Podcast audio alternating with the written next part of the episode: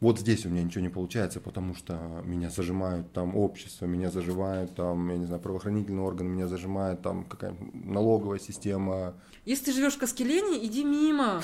Он на меня вот так вот посмотрел, с головы до пят, и молча отвернулся и прошел мимо. Кстати, там мне Тиндер помог э, в поступлении э, в университет. Я готовилась к экзамену так. В Казахстане, типа, легче заработать, чем там. От тебя нужна только работа. Типа, тебя здесь никто там не любит, не ждет. Он работает, он прожил в, в Италии 23 года, и он сейчас вернулся в Казахстан. Вау. Зато, мне кажется, я вдохновила очень многих женщин э, зарегиться в Тиндере и поставить геолокацию Италии и знакомиться с итальянцами. Приехал иностранец, все, такси 50 тысяч тенге там до, до центра города. Едем в Италию. Да. Херачим подкасты там.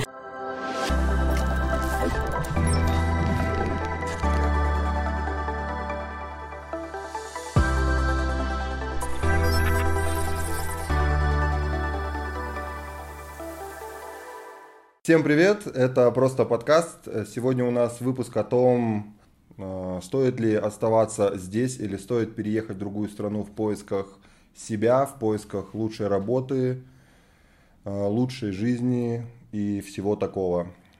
Сегодня у нас в гостях Жанар, э, человек, который имеет в этом достаточно большой багаж. Также, как обычно, я, Илям, и мой соведущий Раван. Мы имеем немного меньшую экспертизу, чем Жанар, но тоже можем рассказать о жизни здесь и о жизни за рубежом. Поэтому давайте начнем Жанар. Она расскажет про себя, про свою жизнь, а дальше уже как пойдет. Ох, поехала жара. Да, всем привет, меня зовут Жанар, Жанар Нурлубек. Э, На данный момент я студентка итальянского вуза Сапиенса в Риме. Э, Живу в Риме, в Италии уже с 19 года. Ну как живу? Из-за пандемии. Это вот больше просидела в карантине. Сейчас здесь, в Казахстане, на зиму приехала. Учеба дистанционно. Вот. Но в Казахстане я не живу постоянно с 16 года. В 16 году я переехала в Киев. В Киеве пожила два года. А, Потом жила в Тбилиси, и еще у меня был такой опыт, когда каждые 10 дней у меня менялся город, э, и там каждый месяц новая страна была. Это была такая давняя мечта, так пожить. Вот в 18 году я так пожила. Вот, и уже тогда решила переехать. За зависть. Вот, и да, и тогда приняла решение переехать уже э, в Рим, начала готовиться. Вообще, давайте вернемся к самому началу. Что тебя сподвигло уехать из Казахстана? Это было просто желание увидеть новые страны, познакомиться с новой культурой, либо были какие-то э, мотивы свои личные? А, В Киев я переехала, ну, просто потому что мне хотелось давно попробовать пожить за границей. У меня до этого был опыт проживания, но он такой был недолгий. Я ездила в 2005 году в Америку по Walk and Travel, и в 2010 ездила на языковые курсы в Германию, в Берлин, там, там несколько месяцев. Вот, и, и все. И мне хотелось чего-то такого другого, и мне нравится Киев. И я как-то все время говорила, мне так хочется пожить в Киеве, так хочется пожить в Киеве. И у меня там партнеры были там по разным проектам, э, включая Фрайды, да, которую там я раньше здесь делала. И мне просто сказали, ну, хочешь приехать э, пожить, давай мы тебе там, э, давай мы тебя возьмем на работу, там сделаем рабочее приглашение, пригласим тебя, и все. И так вот я переехала, причем я собралась за месяц. То есть я перед Новым годом приняла решение, э, и все, и в конце января переехала. Это 16 год. Это 16 Ну, год. получается, все началось с Work and Travel, правильно, в 2005 году? Э, да, ну да, но я не считаю, что это прям такой э, был прям вот ты живешь, ты всё- это э, Не, но все равно три месяца, три или там четыре месяца, да, Ну, Work and полгода. Travel, полгода тем Да, более, это уже какой-то опыт. Ну да, Можешь да. рассказать про свой э, первый cultural шок? То есть ты жила в Казахстане все это Да. время, тут ты попадаешь в Америку. Я просто помню свои ощущения, когда я в 2014 или 2013 году попал в Америку. Я приехал, получается, вот из аэропорта, с аэропорта на Манхэттен попал, на метро. Мы вышли с метро, и вот эти вот улицы, небоскребы, полицейские машины, шум, столько людей. И я только стою, господи, сейчас откуда-нибудь выскочит Спайдермен, короче. И у меня вот столько прям меня переполняли эмоции. Да, да, Это было- прям было очень классно. было очень круто, да. Э, у меня так получилось, что э, тут много футбольных болельщиков, Да, да? Конечно. А за какие футбольные клубы? Реал Мадрид. А, все понятно. А, ну, 2005 год, вы, наверное, все помните, что был финал стамбульский, когда Ливерпуль играли с, Миланом. Миланом. Это, мне кажется, самый шикарный финал Лиги Чемпионов вообще в истории. 2014 год, Нет. драма, 92 минута, Э. Ну вот, в общем, я, э, я улетала в Америку на следующий день после этого матча. А, и там что-то как-то все как-то так перепутали. Я должна была лететь с одной группой, а, через несколько дней. Потом мне срочно сказали, что вы вылетаете там послезавтра. У меня ничего не готово, визу я только недавно получила. Тут ночью мы смотрим этот матч, оторваться невозможно. То есть я реально собиралась в Америку на полгода в каких-то, не знаю, попыхах. Э, у меня была одна маленькая сумочка, я туда просто закидала какие-то вещи, они такие, у меня даже теплых вещей не было. Я приехала, и все, я так и улетела. И у меня, мне просто повезло, что у меня у дяди есть э, знакомая, и они попросили, она попросила своего сына, который живет в Нью-Йорке, чтобы он меня встретил. Потому что я летела реально просто в никуда. Я иногда своей маме говорю, которая меня в клубы не пускала в, в университете. Я, я ей говорю, как ты меня отпустила в Америку на полгода? Я еще и летела одна, мне 20 лет было. Вот, и сын, сын маминой подруги, да, сын дядиной подруги, он меня встречал в аэропорту. Он еще такой молодец, такой джентльмен, там, с цветами, со всеми делами. И я помню, что я вышла, э, и, и были какие-то аплодисменты. Я еще такая подумала, ну, так прикольно, что там, тебя так встречают, Америка, да, там, с, э, с аплодисментами. И потом мы едем, разговариваем, ну, с этим парнем, и я что-то у него спрашивала, каких знаменитостей он видел, э, ну, проживая в Нью-Йорке. И он сказал, ну, я только что Джей видел, он буквально там перед тобой вышел. Ты, наверное, слышала там, вот, ну, там аплодисменты были, да. Я говорю, о боже, Джей там. Ну, очень так было интересно. Вот, и благодаря этому парню там э, я у него остановилась на несколько mm-hmm. дней, и он мне показал Нью-Йорк, э, я помню, что тогда первый раз попробовала суши, потому что в Казахстане суши очень долго не заходили в Казахстан, потому что... Году еще пиццы даже не было. Да, у нас, ну, для, нашей, для нашего менталитета суши это такая, как бы, не совсем еда, что вот мы съели, да, можно там еще там мясо коней еще принести, да, да, Вот, и поэтому у нас не было ресторанов э, суши, и я первый раз попробовала это в Нью-Йорке, и это было прям фантастически. И потом я уехала в Северную Каролину, там маленькие такие островки есть, они входят в 100 лучших мест для серфинга. Угу. Вот. И 2005 год еще запомнился многим э, большим количеством ураганов. Угу. Вот ураган Офелия был тогда. Мы тоже пережили там... Ой, не ураган Офелия, у урагана Катрина был, вот он угу. всем запомнился. А на нашем острове был ураган Офелия. А потом мы еще поехали, это была такая тоже давняя моя мечта, побывать в Диснейленде и побывать в, в Майами. Угу. Просто я там родилась в середине 80-х и росла на вот этой всей эстраде, там, Алла Пугачева, Арбакайты, и у них почему-то у всех, вот у Киркорова, у всех... Квартиру в Майами. Квартиру в Майами, да, и у меня в голове всегда было такое, что я там не Лос-Анджелес хотела увидеть, там даже не, не Нью-Йорк хотела увидеть, я хотела в Майами. И вот все деньги, которые я заработала летом, я потратила на путешествие во Флориду, вот в Майами и в Диснейленд в Орландо. Вот, и... Блин, я... у меня аж мурашки, я вспоминаю, что ты прямо... Классно, да? Вообще кайф. Да, и, и мы оттуда улетели, когда с аэропорта Майами, на следующий день туда тоже э, ураган, ураган обрушился, да. То есть я там застала все возможные ураганы, это было что тебе больше всего запомнилось и понравилось именно вот в людях, в культуре в Америке? Какие отличия ты нашла между Казахстаном и Америкой в тот момент? Тогда. Ну, 20-летняя девушка. Да, ну, на первый вот, как, ну, вопрос, да, вот как до этого был культурный шок. Культурный шок был, что я думала, что я знаю английский язык. Но я приехала, я его, я вообще, я ничего не понимала. Был какой-то такой стресс. Вот, но потом нормально все, как бы, все нормально было. А, что мне запомнилось, что меня впечатлило? Мне понравилась э, вот эта вот предприимчивость, предпринимательство, такой дух предпринимательства. И у них вот как-то не то, что не зазорно, у них это даже подчеркивается в детях. Вот, ну, мы даже часто в фильмах можем, да, увидеть э, соседского мальчика могут позвать, он там, не знаю, газон по, да, да, а, да, там покосил, да, ему, да, ему там заплатили. У нас же это считается каким-то зазорным, да, там, да.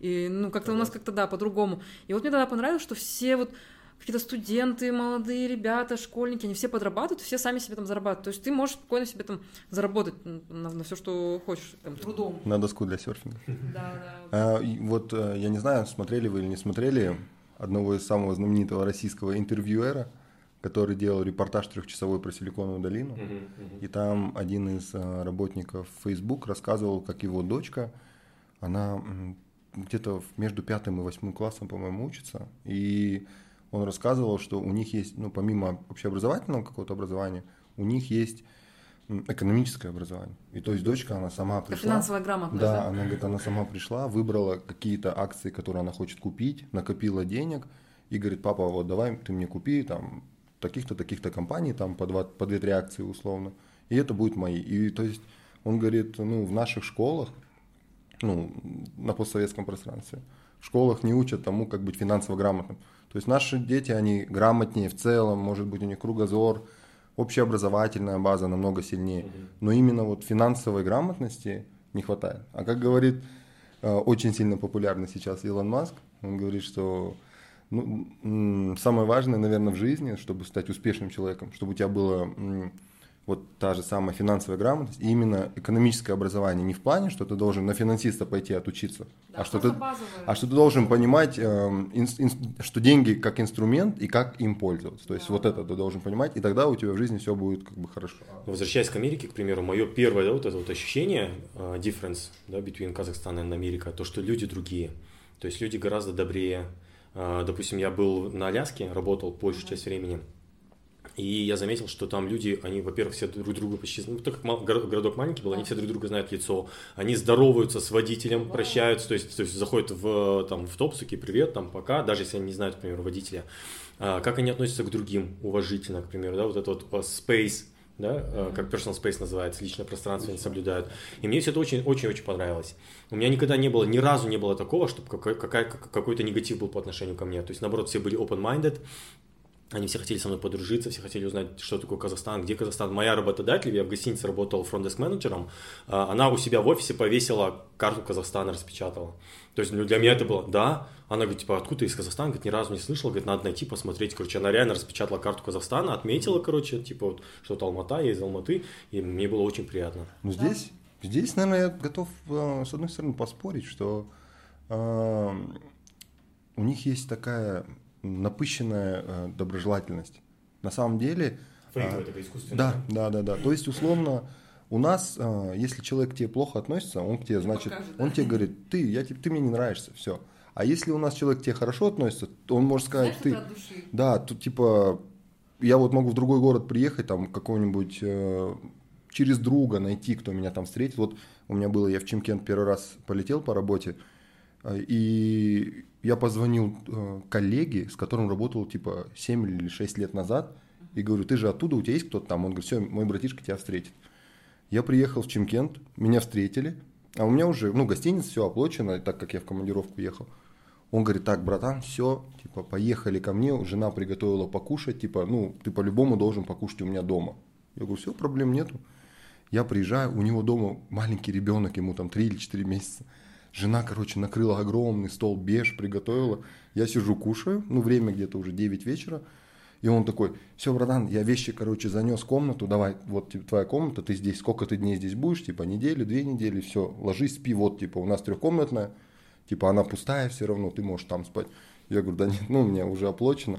Он такой, нет, все, ты меня обидишь, если типа уйдешь, ты вот должен у меня здесь ночевать. Ну вот это тоже спорное, ну, да, вот спорно. маленький ребенок, да, жена, ну да. можно Тут, позвать, да. Даже нет, вот можно сейчас вот э, вставлю, да, свои три копейки, жена, ты была в Грузии, ты знаешь, какие грузины гостеприимные. Да. Я когда приехал в Грузию, это был 2016, может быть, 17 год, точно не помню, я в тот момент осознал реально, что такое гостеприимство, потому что, как принято говорить, казахи очень гостеприимный народ. Да, да. Но со временем, то есть вот это советское время, вот это все, оно нас очень изменило очень вот это понятие гостеприимства, оно стало таким чуть-чуть извращенным. То есть мы гостеприимны и радушны только к близким родственникам или к нужным нам людям. То есть там саке, баке, маке, там начальство и так далее. То есть мы всех встречаем. Близких друзей мы можем красиво встретить. Но как раньше это было, там, как говорят, там казахи могли любого путника там взять за руку, там привести в юрту, там отдать свой последний кусок. Такого сейчас уже нет.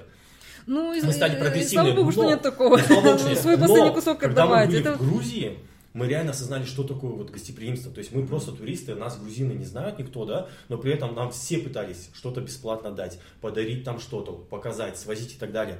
Меня, к примеру, да, я, я был дождливый день, я приехал с друзьями, но мы что-то вот разбежались в этот день. И я просто поймал такси, чтобы поехать там, на, посмотреть какую-то достопримечательность водитель, который остановился, он, оказывается, был не таксистом, он просто был водителем. Ну, в смысле, как... И он начал возить, да? Да, он говорит, типа, ты был там-то, там-то, там-то. Я говорю, нет, говорю, не было, я только сегодня прилетел. Все, поехали на Сету, короче.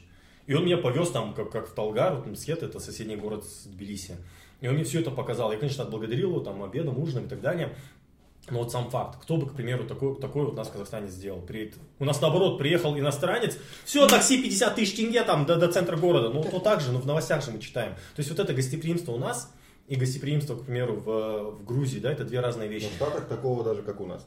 То есть тебя могут э, повозить, что-то показать и так далее. Но Ну, возьмут деньги. Согласен, согласен. Я Возьмут считаю- деньги, я ну, считаю, что должна точно быть- Золотая середина. Золотая середина, да, вот это вот в ущерб себе э, Согласен, звать гостей, да, и согласен, при этом это еще, согласен. ну и с другой стороны, когда вот ты навариваешься, тоже как бы Но не при то. этом, когда в 2015 году я был в Москве, мы приехали в Москву, мы что-то стояли около Красной площади, где-то на дороге. Мы были на съемках, и мне нужно было, чтобы нам подсказали дорогу на Красную площадь. Я думал, Максим, ну все же говорят, типа там казахи, там кыргызы, чурки, там работают там в Макдональдсе, там обслуживанием персоналом. Чтобы не было вот этой предвзятости, я подошел, остановил человека. Говорю, здравствуйте, извините, не могли бы вы мне помочь? Мне нужно прийти на Красную площадь, подскажите, пожалуйста, как мне пройти? Он на меня вот так вот посмотрел, с головы до пят, и молча отвернулся и прошел мимо. Ну, я не знаю, почему Не у тебя так получилось. Да, у меня в Москве, мне в Москве, да, тоже всегда везло был? как-то. Я абсолютно ни разу, ни, вот, ни одного плохого слова в свой адрес или взгляда ни разу не ощутил.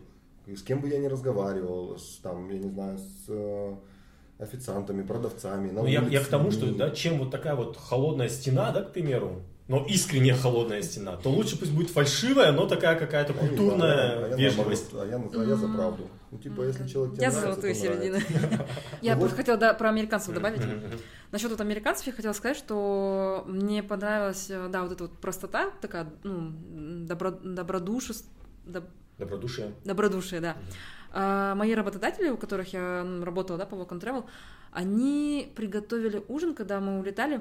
Он был такой в казахском стиле, они приготовили манты на какой-то пароварке, они там порциями э, Загружали. да, загружали, да, все это готовили, и баурсаки. То есть они по- погуглили рец- рецепт и все это сделали. Вот, и ну, вот это мне понравилось в американцах. Мощно, мощно. Потом, получается, вот э, со Штатов ты вернулась обратно и загорелась мечтой, типа, путешествовать прям в Рику. Так. Не, мечта путешествовать и жить в разных странах, она была с детства. В Америке, ну, в Америку я просто там съездила, я знала, что я еду и обязательно вернусь, потому что многие студенты тогда, конечно, уезжали и оставались там. У меня вообще такой мысли не было, я знала, что я вернусь там в Казахстан, все такое. И, в принципе, я могу сказать, что я никогда и не позиционировала, что вот я уезжаю вот прям там на совсем куда-то, закрыв двери э, в Казахстан. Что, ну, как-то я вот я езжу, езжу, там живу, там, ну, как бы э, границ же нету, там какие-то у тебя проекты могут быть дистанционно. Вот, и а, единственное, что я очень сильно хотела, я хотела учиться за границей. Там Мгм. магистратура или еще что-то. У меня было шесть попыток. То есть вот э, седьмая, это вот когда я уже поступила, да, в Италию. Так я, я не знаю, я на протяжении, ну, я, получается, вернулась из Америки и там закончила университет здесь. Я начала потом через раз- разные программы пытаться пос- поступить. Готовилась к Булашаку, но в последний момент я передумала, потому что там, ну, вот эти вот условия мне не подходили. Шаг. Да, да. Вот, и у меня, конечно, такой разброс был, я не знала, то ли мне в Австралию ехать, то ли в Европу, то ли там в Америку, куда, что делать, о боже. У меня дядя жил, э, переехал жить э, в Германию, и, и, ну, там у него было где жить, вот, и он мне говорит, переезжай э, в Германию, здесь там, ну, в Европе вообще бесплатное образование, и плюс еще они стипендию платят. А, Можно найти и на английском языке, вот, ну, также и в Италии, да, как я сейчас там учусь, и там люди учатся на английском, я учусь на итальянском, мы все учимся бесплатно, и Мгм. нам еще стипендию платят. Вот, в Европе везде так, то есть можно и на английском найти, и можно, в принципе, на языке вот, ну, той страны, где ты учишься. Местный. Местно, да. Я начала учить немецкий язык. Я причем его прям очень хорошо вот учила. Я уехала потом то в Германию на языковые курсы на немецкий. Вот, готовилась, готовилась, и универ уже выбрала, и Германия мне нравится. Это вообще, в принципе, была такая страна, э, первая зарубежная страна, где я побывала. Там, ну, в детстве мы ездили. Мгм. Потому что я, я родом с северного Казахстана, и все там, ну, все наши соседи, друзья, друзья детства, они все уехали в Германию. Ну, я жила там в такой немецкой деревне. Вот, и поэтому мне было очень комфортно в Берлине, в Германии. Я готовилась, готовилась, го- готовилась, но потом у меня такое произошло, у нас там семейное событие, да, у нас там один дядя скончался, и как-то это так вот очень сильно так повлияло, что я вообще э, ну, была в шоке, да, там год, и поэтому я вообще все это забросила. Вот, потом я пробовала по чивнингу поступать два раза, два раза не прошла. А, И как-то я все время пробовала, пробовала, а потом почему-то э, я решила, думаю, почему я не пробую поступить в Италию? То есть это же логично, я всегда хотела жить в Италии, и при этом я хочу учиться. Почему бы это не объединить? Мгм. И, ну и все, я начала потом изучать там какие, ну, какие, какие программы есть. Просто у нас же Италия никогда не ассоциировалась с учебой. Прям Ну вот. да, согласен. Да, она реально начала пиариться вот как э, образовательная такая страна для Казахстана э, последние пару лет. И то там вот... э, Это я не слышал, например. то есть не- это не так массово, да, Да. как вот как в Англию ездят. А, туда, наверное, в Италию больше едут такие узкоспециализированные, э, на, на узкоспециализированные какие-то программы, там, не знаю, архитектура, дизайн, fashion. Массово как бы ну, нету, да. Вот, но я решила, что я хочу переехать э, в Италию, и учеба для меня стала больше таким инструментом переезда. Потому что в Италию переехать можно по трем а, вариантам. Это замужество, работа и учеба. Мгм. С работой непонятно сейчас они, э, так как страна считается, что она в кризисе, они не делают приглашения рабочие для иностранцев. Мгм. То есть ты можешь, находясь в Италии, допустим, по студенческому виду жи- на жительство, ты можешь его сконвертировать и остаться на работу. Но вот извне заехать, вот как я в Украину заехала по Мгм. рабочей визе и потом ее, э, потом сделала вид на жительство, такое с Италией там ну, Понял. нет. Вот, можно было по замужеству, но это можно долго С сидеть и ждать пока, да. Можно сейчас такой вот момент интересный, мне кажется, это будет полезный инсайт для всех наших зрителей. Какие вообще есть сейчас программы? Ты упомянула Чивнинг. Чивнинг, да, он называется? Да. Какие еще есть программы? Вот есть Болошак, Какие есть Чивнинг, есть Erasmus да? Какие э, программы есть, какие ты опробовала и вот что, что тебе Да, понравилось? я могу сказать, что э, вообще самый главный лайфхак, который есть, это не бояться поступать и искать э, такие разные программы. Программ сейчас очень много, бесплатных, со стипендиями, э, потому что общемировой тренд такой, что люди не идут учиться. Вот это Мгм. вот эпоха предпринимательства, и люди думают, нафига мне вообще учиться 5 лет, когда я могу сейчас идти и строить свой какой-то бизнес, свой Я проект. второй Джобс. Да, да, да, вот. И получается, университеты, они привлекают, ну, стараются привлекать студентов. Вот, есть, э, ну, в, Амери- в Америку, по-моему, про- программа есть маски, э, Чивнинг это в Англию, ну, есть Балашак из Казахстана, то что-то можно, да, выезжать. Есть Erasmus Mundus, у них очень прикольная программа есть по винному туризму, магистратура. Мгм. Вот у меня подруга учится, там два года на четырех, в четырех разных странах учишься, и там такие они все винные. Классно. В- Да, Франция, Португалия. Еду. Да, да, очень. Оформляйте мне шенген. Да. Через Эйростану можно поехать в Испанию учиться на пилота А, на два года.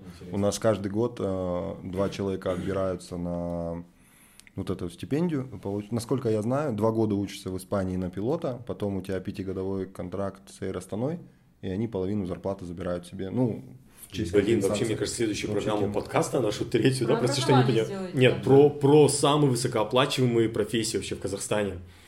Я, это, я тоже Мне хочу сделать. И плюс я интересно. хочу сделать про образование, про студента, который бакалавр по Балашаку отучился где-нибудь э, за рубежом. Вот про это я прям Как хочу. он вернулся, типа, как он эти пять лет будет отрабатывать, там, что с Ну, всего, залоговой. Уже он давно отработал, да. отработал, да, потому что Бабалашак закрыли в 13 да, по-моему, году. Бакалавр, да, не зак- Бакалавр. да, В да. 13 или в 12 году закрыли. Получается, вот Америка, а, Чивнинг, Англия, Erasmus Mundus Европа.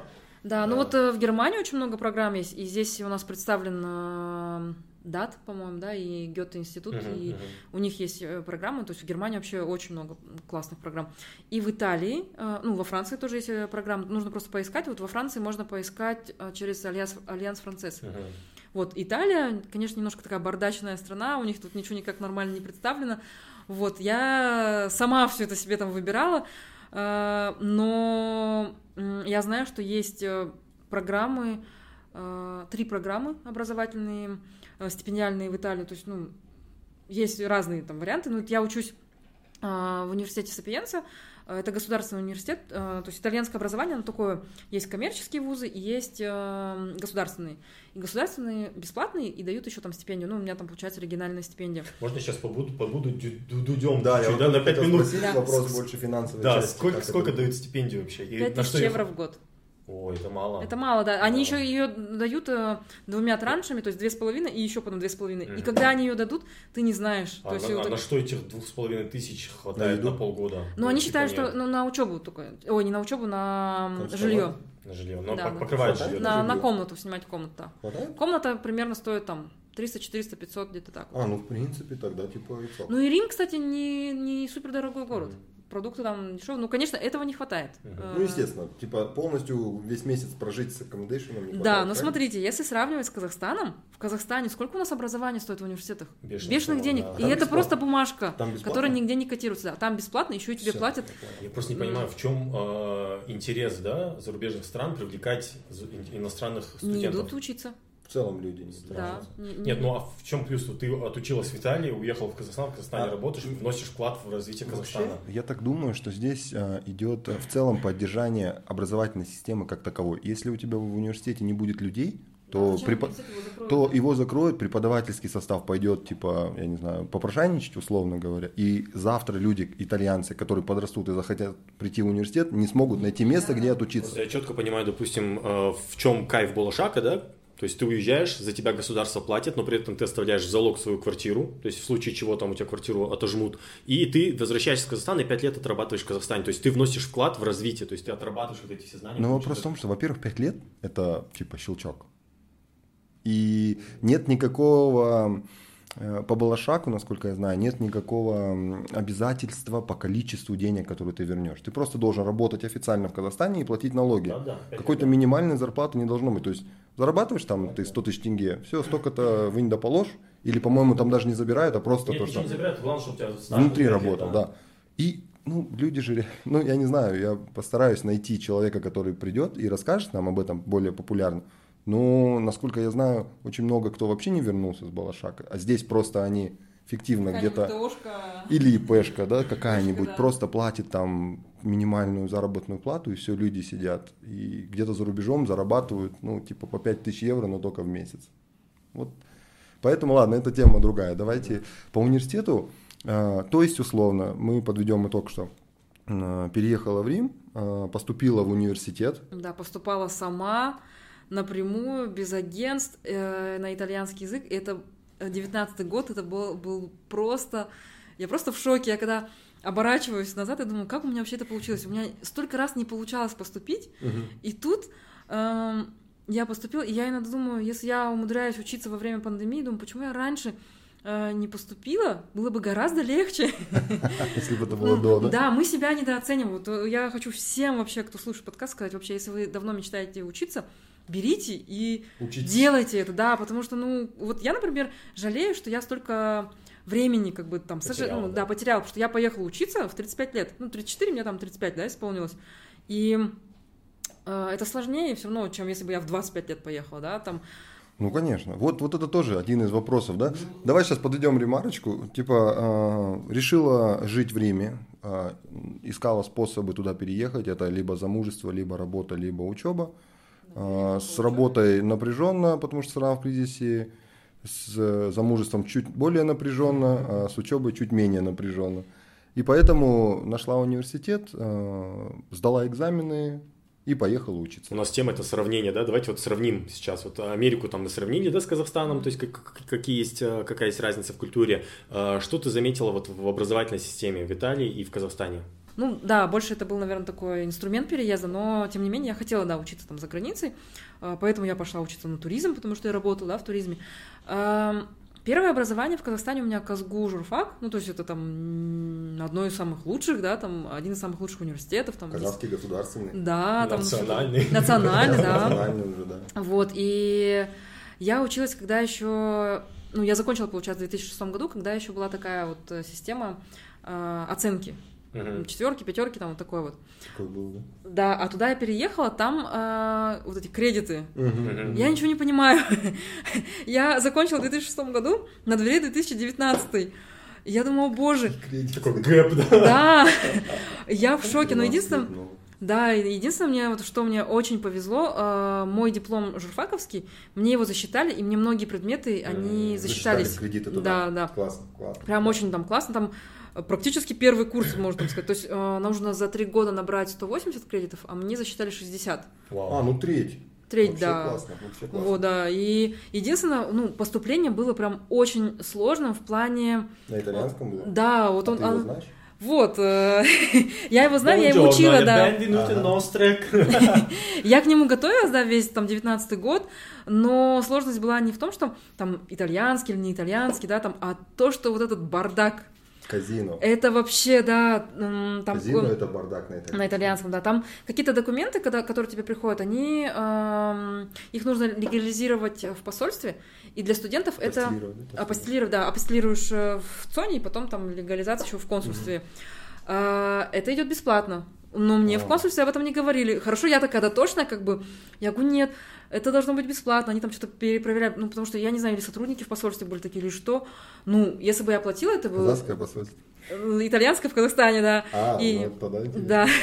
Вот, кстати, казахстанская в Италии работает просто шикарно. Вот, и если бы я оплатила, это бы стоило бы, там, не знаю, 100 тысяч тенге. А так вот это бесплатно, там две бумажки нужно было. Вот, потом я ждала приглашения из университета. Письмо приглашения для визы, да. А, Мне, пис- мне университет отвечает, говорит, ну вы же уже там легализировали свои вот эти два документа, Мгм. это уже считается, что а, мы вас там, ну, презачисление сделали, вам нужно приехать э, на, на, виз- э, на экзамен. Мгм. При этом мне в посольстве говорят, мы не можем вам дать визу, потому что Пока нет бумаги. да, пока нет бумаги. И вот это вот, я думаю, о боже, я с ними переписываю, меня, я не знаю, я была просто в шоке. В итоге я потом э, полетела на экзамен, и там была такая странная система, что ты летишь на экзамен по Мгм. туристической визе, и потом ты должен вернуться домой И и, здесь сделать студенческую, да.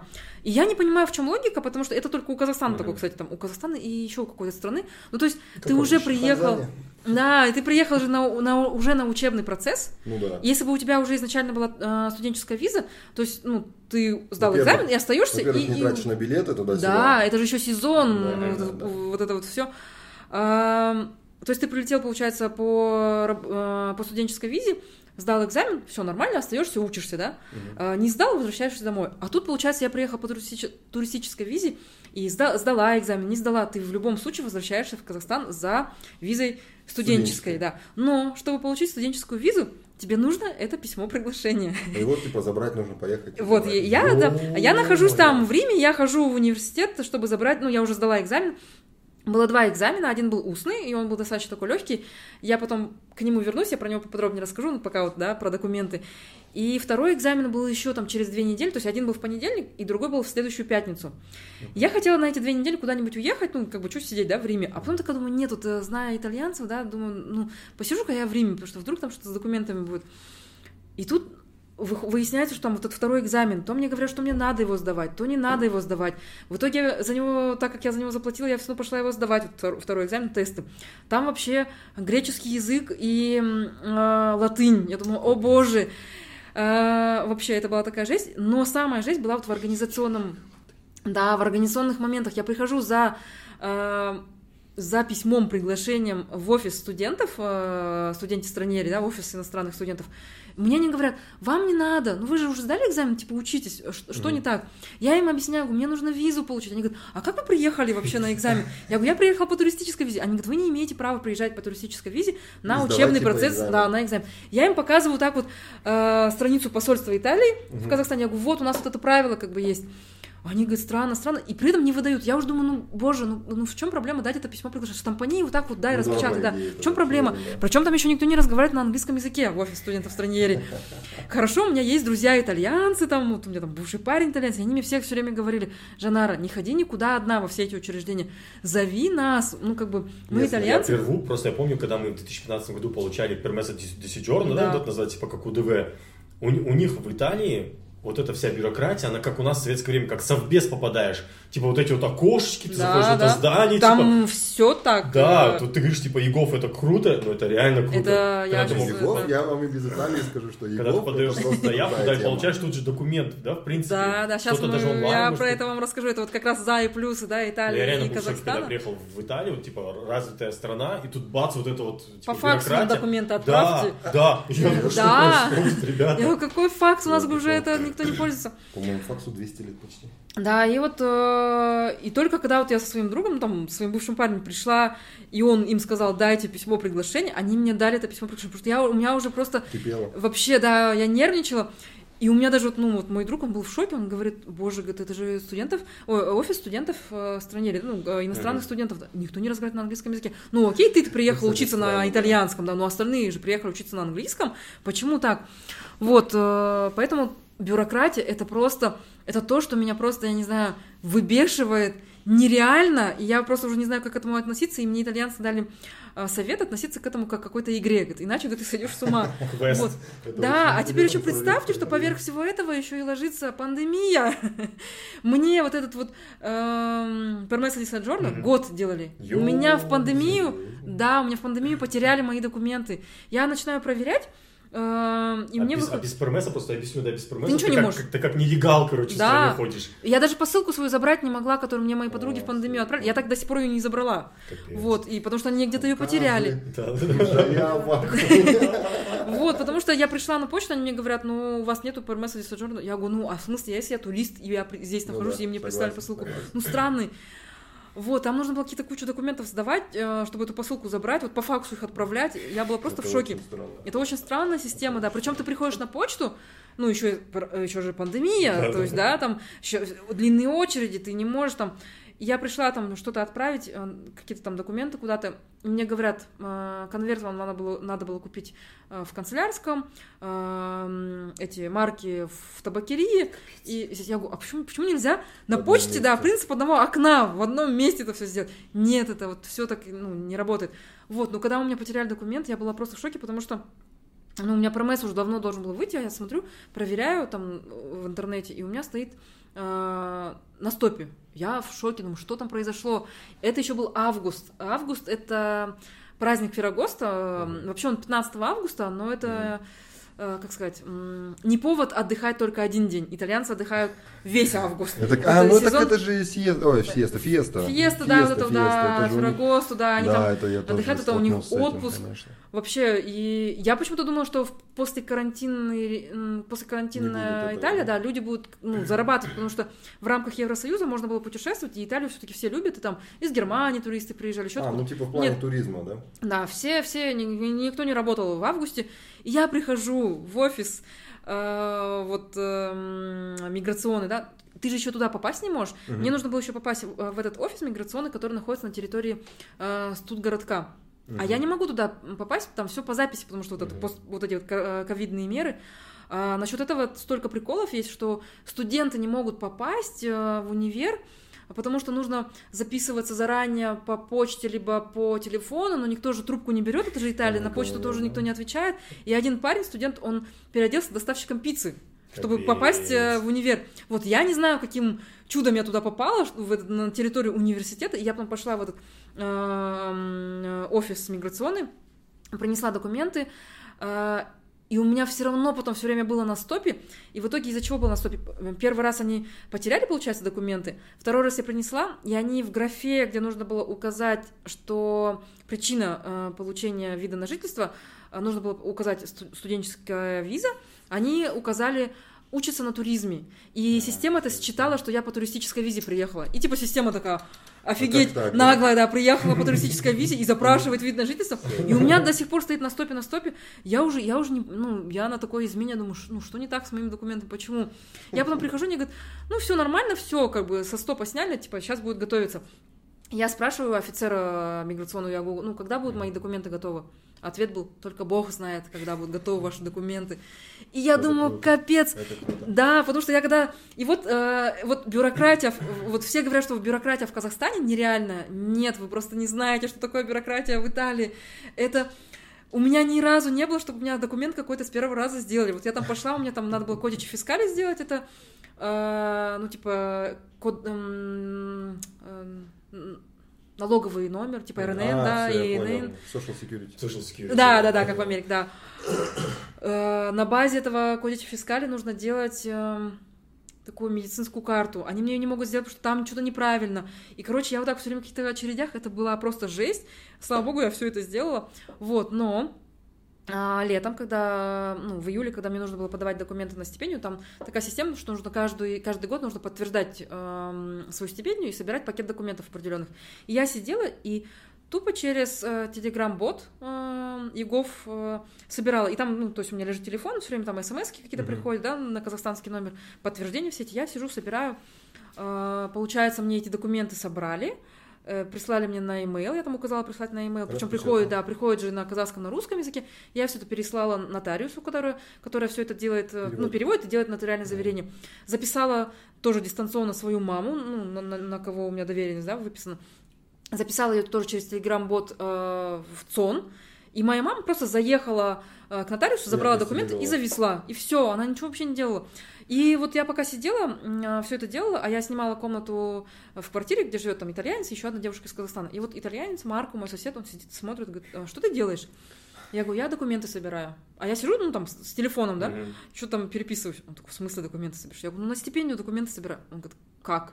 Я такая, говорю, ну, как? эм, Через Telegram Через? ЕГОВ, да, там электронное правительство. Он такой, что это? я, я пыталась ему объяснить, ну, я объяснила, и, и я тогда поняла, что, господи, боже, храни сон, да, Егов. Ну, Егов точно, он, э, честно говоря... Мы же входим в 18, на 18 место, занимаем, да, там по... По электронному правительству? Да. А, честно говоря, мне кажется, что лучше нашего только, по-моему, сингапурская.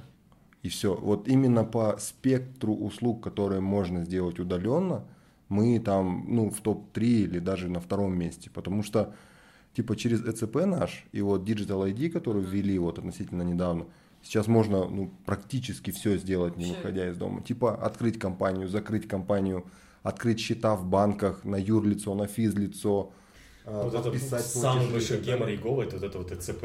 Типа все, что Один раз получите нет, нормально. Нет, да, нет там никакого. Говоря, в нем а, никакого гемора, как говоришь, или сложности вообще нету. Вот если честно. Да, нет, я просто, я просто у меня в голове не укладывается. Если мы свои там деньги, да, там миллионы, там бла-бла-бла, у кого-то там сотни миллионов тенге доверяем просто там каким-то цифрам, паролям в приложении Каспи, к примеру, да, грубо говоря, почему мы там удостоверения, какие-то свои документы не можем тоже под, под какой-то пароль, под смс-код и так далее, вот все это доверить? Почему нужно там там ЭЦП получать. Тут вопрос.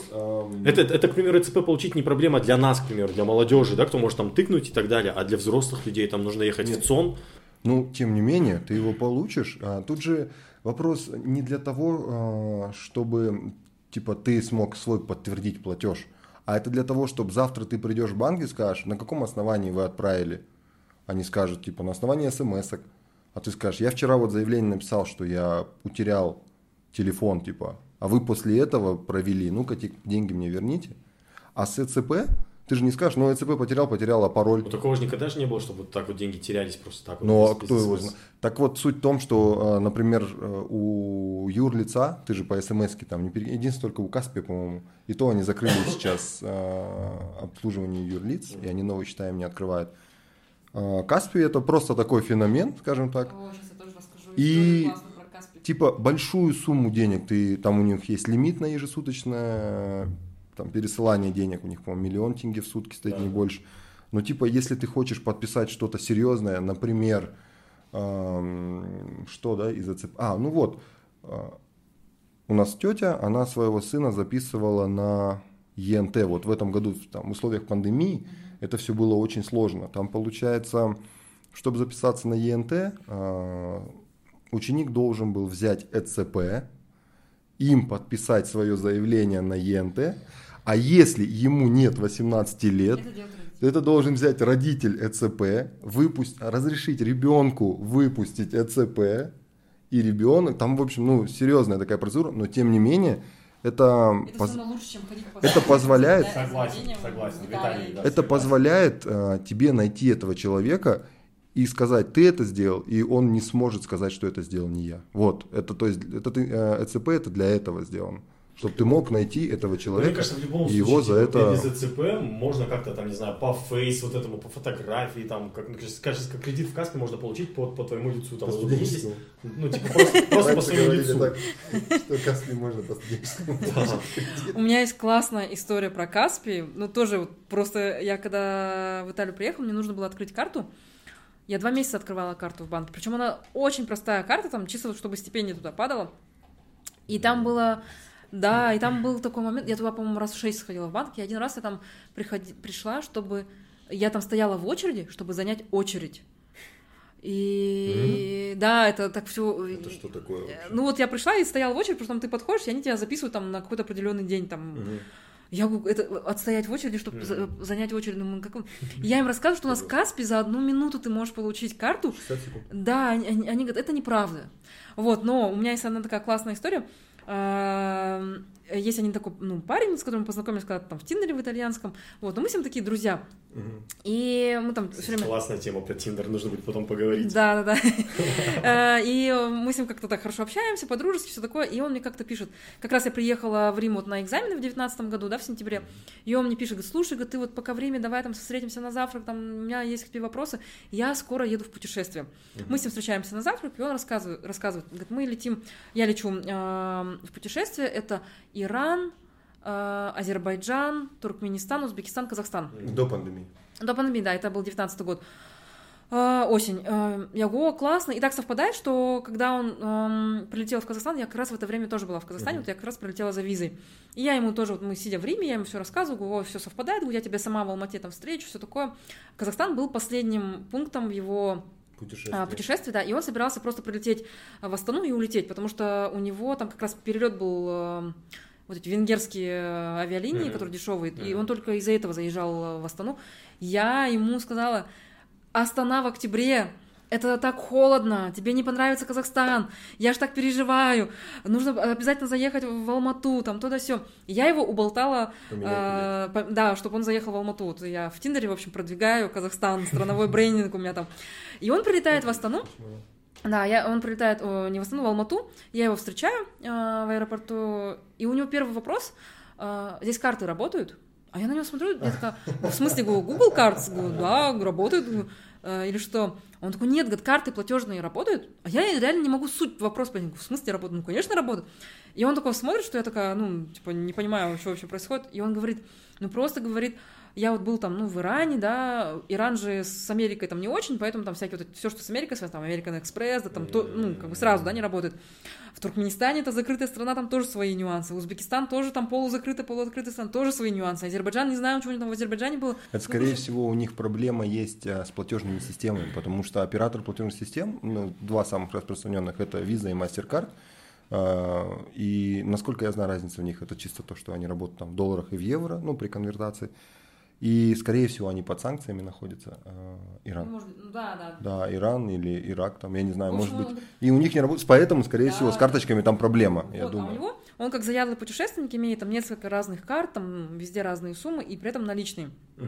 Говорит, Он, он говорит, что у него наличные уже заканчивались. И вот он приехал в Казахстан. Вот, я сразу его там с аэропорта повезла... В А. Нет, нет, нет. Я повезла, это такой маршрут такой гастрономический, э, по которому я всегда всех вожу. Я привезла его Асказан, Лагманхана, которая на Гоголя Барибаева находится. Да, да, да. Да, да, ему там все так понравилось, вк- вкусно, все такое. Но это же такая как бы забегаловка она выглядит.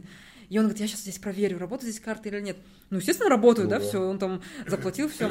Потом мы про- прогулялись, пошли а, в Рахат, кондитерскую фабрику зашли. А там прям на стекле на- нарисов... на- на- наклейки вот эти там, то-то, то мы принимаем, Google Pay, там, на-на-на, Да, да, э, да, да. Apple Pay, по-моему, тогда еще не было. Ну, короче, вот это вот все там. Был, А был уже, и он такой, офигеть, говорит, у вас даже Google Pay здесь принимают. Вот, в общем, он там тоже там купил какие-то шоколадки, то да все, короче, и расплатился другой карты. И тут мы приходим на базар зеленый. Я ему там устроила дегустацию молока, шубат, кумыс, все дела там. Эм, э, Корейские там- ряды, Да, да, да, все так классненько, вкусненько. И мы встретили мою знакомую, и она как раз покупала, она купила у бабушки там шубат, и такая спрашивает у бабушки там, типа... э, А, Не, нет, кас- не-не, она спросила, какой у вас номер? Э, И та, ну, называет номер, и она говорит, а, все, говорит, я вам там закинула. И этот э, итальянец такой стоит, смотрит, он говорит, а, говорит, а сейчас, говорит, что было? И тут я ему начинаю объяснять, я такая, говорю, ну, она, говорю, оплатила. Он говорит, в смысле оплатила? Говорит, как она это сделала? Она, говорит, просто спросила какой-то номер. Э, Я говорю, ну, по номеру телефона. А он э, русский знает? Не, Или не, так? на А, английском. просто ну, он просто, да, понял. понимает, да, что номеру там, на, А, Я ему начинаю объяснять, говорю, понимаешь, говорю, тут у нас есть банк, у него говорю, есть э, приложение в интернете, мы его скачиваем, оно у, всех есть, и 9 мы там... миллионов пользователей. Да, мы привязаны там э, к своим там номерам телефоном, и ты человеку можешь там э, даже без кошелька там находясь, да, ты просто, просто можешь в телефоне по приложению най- найти человека по номеру телефона и оплатить ему. Да. И он такой стоит, стоит, такой думает, думает, и потом такой говорит, то есть ты хочешь сказать, что я сейчас нахожусь in the middle of nowhere, посередине вообще Центральной Азии, на базаре, и бабушка за молоко принимает оплату по номеру телефона с приложения, я такая, я такая на него смотрю, ну, такая, типа, ну да, ну для меня-то, ну, как бы Это это, же норма. норма, да, норма. У Он нас такой, это вообще норма сейчас. да, да, и он мне говорит, слушай, такого даже в Италии нету. Вот, я могу сказать, да, что вот я приехала, сейчас вот я год, да, была в Италии, не приезжала, я приехала, у меня все время какие-то наличные, еще что-то. Я когда таксистом расплачиваюсь, особенно когда копейками, на меня там даже дедушки так смотрят, говорят, типа, что это, по мама, Каспи не можете там перечислить? Вот, и иногда вообще можешь там выйти, да, без, без, э, без кошелька можешь выйти, но без Да, телефона... частенько. Ты прям сейчас все рассказываешь, у меня прям такая гордость за Казахстан. Я прям сижу, короче, Ну, я вам не... расскажу. Спасибо, Михаил Амтадзе, низкий Я поклон. вам скажу, в России есть э, более крутая вещь. Более крутая вещь, чем просто перевод по номеру внутри банка. То есть э, у меня есть карта Тинькофф Банк, э, и, например, э, мне нужно перекинуть кому-то деньги в России. Там, ну, у меня там одноклассников много и так далее. И там, я не знаю, с днем рождения кого-то поздравить, отправить деньги. Я просто беру, набираю в Тинькофф приложении его номер телефона, и у меня выпадает список всех его карт во всех банках, какие есть в России. То есть там, неважно, Сбербанк, Тинькофф банк, Мирбанк, там, Альфа-банк. И этот список есть. Да, так, когда Пасян. А вот в, в Украине у них там сейчас появился... Нажимаешь любой и Монобанк. перекидываешь и все. Что есть? Э, В Украине монобанк появился, Ага. там тоже какая-то такая интересная система. Ну, вот. Я спрашивал э, у россиян, говорю, ну, я когда увидел, я ошалел, честно говоря, ну, это как-то странно, это какой-то как кроссплатформенный мессенджер, да, денег. И оказывается, несколько лет назад, насколько я не знаю, правда это или нет, оказывается, несколько лет назад создали при, наверное, каком-нибудь Министерстве экономики, либо при Нацбанке создали такое направление или отделение, так скажем, или филиал, который занимается только вот этой информацией для того, чтобы было легко перекидывать людям, ну, вот так вот деньги между друг другом. Есть какая-то общая база, там, например, которая за твоим номером закреплены все твои счета. И то есть с любого банковского приложения ты можешь на любой банковскую там карту в любом банке отправить по номеру телефона. Просто а если ты там какой-нибудь, не знаю, э, неплательщик, жесткий неплательщик алиментов, например, ты там скрываешься от людей, там, или ты а кому-то вот не бабок должен. Да, а тут у тебя сходу все твои банковские карты Вот какие правильно. Но а, там же количество денег не показано. Не, ну в любом случае, ты говоришь, Ну, там все нет, да, типа, типа у меня там только Сбербанк, больше у меня ничего нет, типа вот Сбербанк, пустая карточка, а тут все бац, бац, бац, бац, бац, бац, бац, все выходит. Поэтому надо приезжать в Казахстан и открывать кассу. М, Три, три кита к- казахстанской гордости, наверное, это вот Егов, Каспий и Казпочта. Тоже у меня недавно был. Причем и к Егову, и к Казпочте имеет отношение Богдан Мусин. Тоже Да, спасибо да. большое. Красава. А, вообще, типа... Да, вот у меня просто опыт с итальянской почты, да, что я там отправила, пос- а, мне при- прислали посылку, она до меня так и не дошла. Я там три раза сходила на почту, чтобы там заполняли какие-то бумажки, отправляла их по факсу. О боже. Потом я отправила на Мальту посылку, она шла полтора месяца. А, Потом я приезжаю сюда, в Казахстан, и мне там посылку одну отправили из Караганды, и а, мне приходит смс там, через несколько дней, там, через дня три, а, с надписью, что а, там... Ваша посылка находится там-то, там-то, в такой-то ячейке, в таком-то ряду. Пока э, надо было там вбить... Это был, да, бот, который там у меня спросил эм, адрес. Я вбила свой адрес, и они мне подобрали ближайший, м, ближайшее Автомат, отделение, да. ага. И тоже, да, приходит такой... Я реально была как дикая. Он мне присылает такой, «М, забираете там свою посылку в такой-то ячейке. Я такая, ну, типа, в смысле, какая ячейка? Да-да-да, что за ячейки? Я потом пошла, прихожу, я захожу, у меня же такое, что вот это сейчас вот на долгие часы все это, да, что э, Очередь. Очередь, да. Я захожу, там очереди нету, но я такая все такая стою, там на девушку смотрю, думаю, ну там надо как-то, может, он там позовет, она на меня смотрит, ну, типа, типа, чего, да, да. Я говорю, ну вот, мне там надо там забрать свою посылку, она говорит, ну вон, зайдите, заберите. Ячейку знаете? Да, Вот да. обычно. Как это называется супермаркет посылок? Да, да, да, я забираю посылку, и потом такая сажусь рядом с ней, ну, тоже думаю, сейчас будет какая-нибудь проверка, там, не знаю, надо перед ней там открывать, ну, я не знаю, что-то надо делать, да. Она тоже такая на меня смотрит, типа, что вы сели рядом со мной. Я говорю, а вы не будете ничего проверять? Она говорит, ну ладно, да, удостоверение покажите, ну, и этот... Я потом показала, и дальше сижу, она опять на меня смотрит. Да. И я, я говорю, что все? Она говорит, да, все. Это было просто, Две не знаю, да, 2-3 минуты. В Италии это несколько дней. Вот реально какие-то вот такие простые жизненные моменты, которые Которые мы мы просто не привыкли, не замечаем, да. Оказывается, что, блин, это топ of the топ для... А, для Какие-то вещи, конечно, э, в нашей стране, они очень облегчены. Прям сильно облегчены. Почему? Как бы уехала учиться куда-то, неважно, это Италия или там Германия или куда-то. Почему именно другая страна, а не Казахстан? Это ты уезжала от чего-то или ты просто, ну, как бы, К для раз- чему-то. к чему-то Да. ехала, да. Ну, потому что тоже я уже упоминала, что казахстанские университеты, да, э, даже хорошие и не очень хорошие, они стоят каких-то бешеных денег, и при этом диплом нигде не котируется. Но э, сделаю ремарочку. Университет, в котором я учился, это Международный университет информационных технологий. Ну. Он имеет аккредитацию в Германии, и то есть не просто там зачитывают, э, засчитывают кредиты, а полностью диплом. И у Это, меня видишь, есть... Это есть университы в Казахстане, в Казахстане, у которых есть типа Это вот связи, связь, да, да. по баллонскому процессу, бла-бла-бла. Да, и, у типа, меня наши- есть эта бумага, том, это не что везде. типа мой диплом. Я приезжаю в Германию, я говорю, что вот я дипломированный специалист этого университета, вот бумажка, что ваше там, я не знаю, Министерство образования его признает. И они говорят, все без проблем, езжайте, приезжайте, работайте. То есть мне не надо никакие там сдавать. Да, То есть. У нас есть какие-то университеты. Я думаю, если поискать, то там... по процессу и Мгм. какой-то, то есть у нас Количество есть. Но тем не менее, нравится. Да, и вот э, универ я выбрала, ну тоже, как я уже говорила, да, есть там государственные, есть частные, да, вузы. Частные стоят э, дорого. Э, мне там понравилась одна программа, которая называется эм, «Еда и вино как инструменты странового пиара». Мгм. И ты учишься, один семестр ты учишься в Тоскане, Это не про Грузию. Э, не про Италию и Испанию. Один семестр, э, короче, в Тоскане учеба, там вино, все дела. И потом э, в Каталонии учеба тоже, потому что э, Каталония и Тос- Тоскана самые такие известные регионы в Испании и в Италии. Вот, но это стоит ну, очень дорого, и даже, ты, и даже если эм, выигрываешь стипендию, она дает только право там на 50% скидки. Вот, а... Да, а у меня, ну, как бы мне хотелось учиться, но у меня не было такого, что прям учиться-учиться, да. Я никогда, кстати, не была э, отличницей в школе.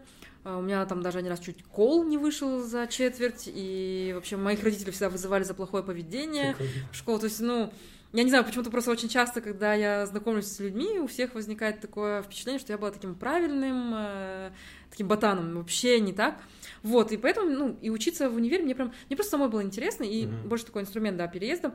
В общем, я выбрала себе в Риме университет, их там три государственных. Я выбрала Сапиенцу, который самый там известный, там все такое, самый большой. Вот, но а, он, он самый такой, где очень бардачно.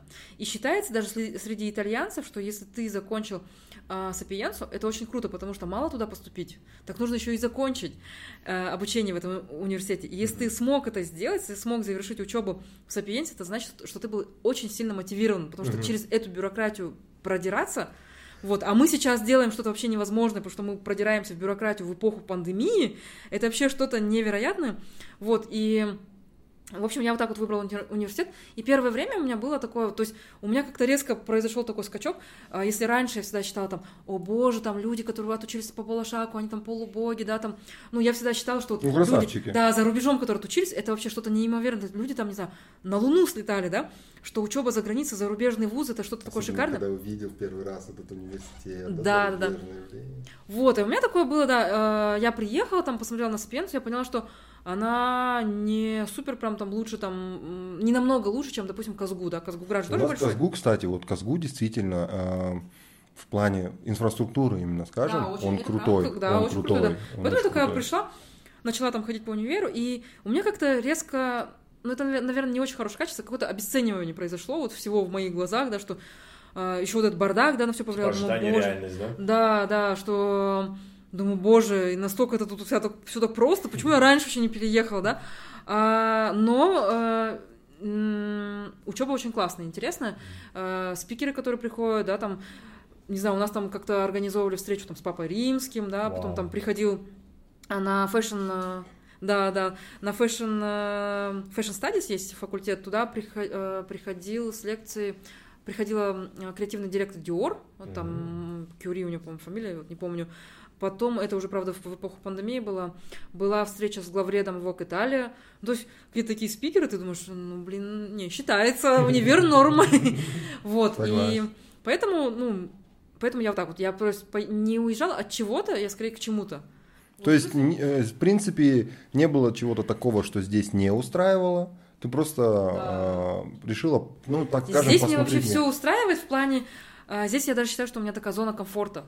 Вот да, да, даже вот я сейчас на зиму сюда приехала, да, вот там вы мне позвали там подкаст записывать, да, там сегодня в обед еще там подкаст записывал, что-то какие-то э, движ Париж какой-то все время, что-то там э, тебя там Что-то узнают, можно, короче, да, какие-то какая-то у тебя публичность, да, там есть. что-то можно. Да, вообще, да, в Италии тебя никто не знает.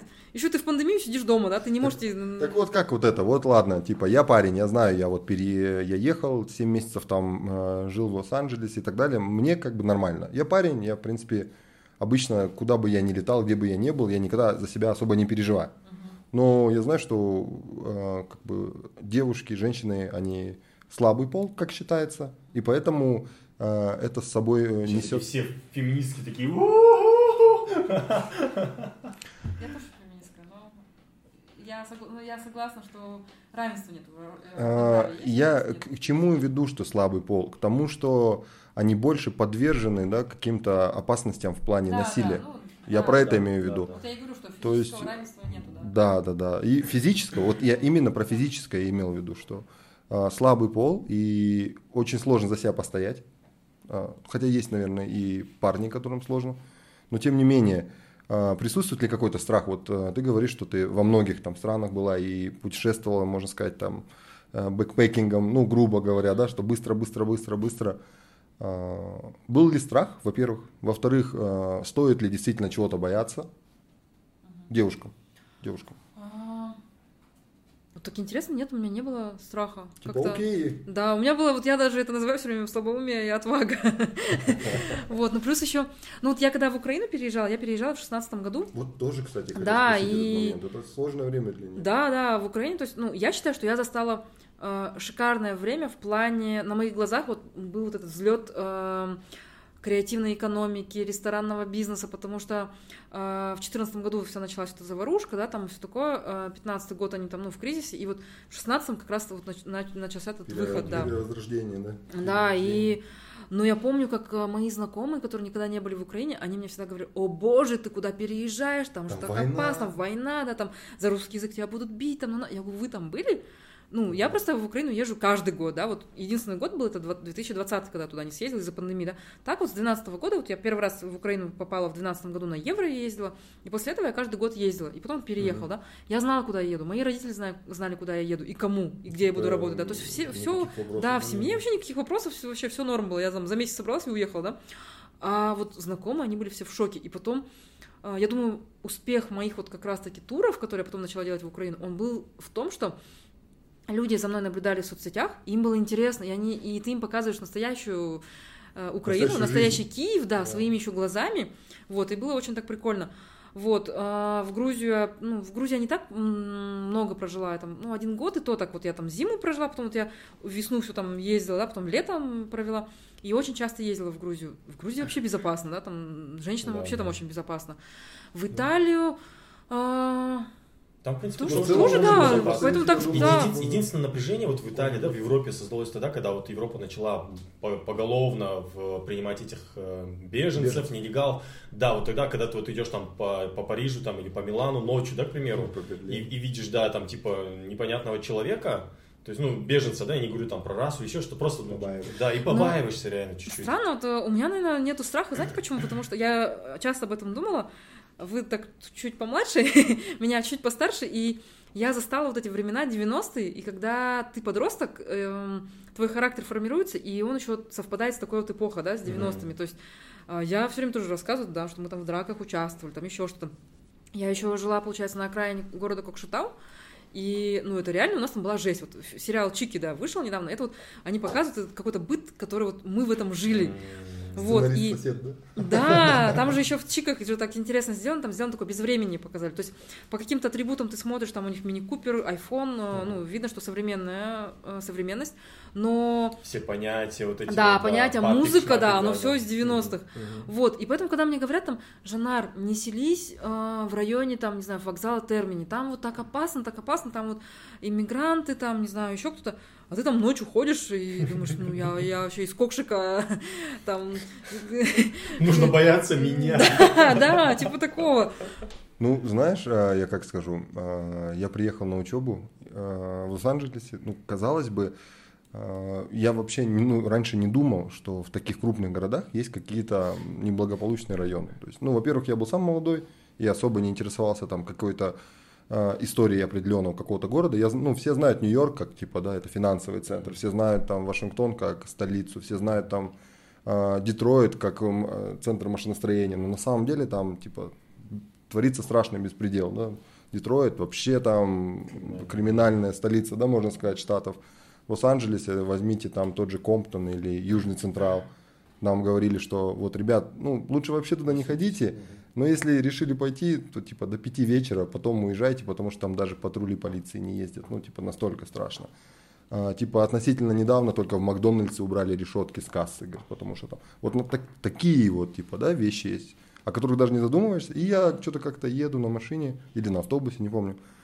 И едет, э, вот как все играли в GTA Vice City, и там вот есть мексиканцы с банданкой и с бриджами. Да, да, И вот едет такой на велосипеде, и у него сзади из-за ремня вот так пистолет, короче, болтается, и он такой на велосипеде катит. А я в каком-то, то ли в Пасадене был, ну какой-то такой мексиканский У район. меня есть тоже Я думаю, блин, и, и я к чему, да, веду, что я там спокойно тоже ходил, ну вот я думаю, ну это же на самом деле, ну Опасно. опасно. Да. Если, я вот не хочу, чтобы мой сын там гулял, вот честно сказать. Ну, Смотри, И- допустим, в, в Америке, да, в Америке у меня было вот это ощущение большого города, возможно, это И из-за фильмов. Я- было, да. Да, Вот ощущение я щас опасности, вспомнила, что, что расскажу, там да. ты можешь идти там из, из там какого-то Еще закоулка, тебя полицейских могут- боишься, что они, у них вот, у них вот вообще вот это а, холодное оружие вообще разрешено, Кстати, что нет, вот, и полицейских вообще не боялся. Да, я я- полицейских здесь, в Казахстане, боюсь. Нет, Шучу, это шутка, шутка.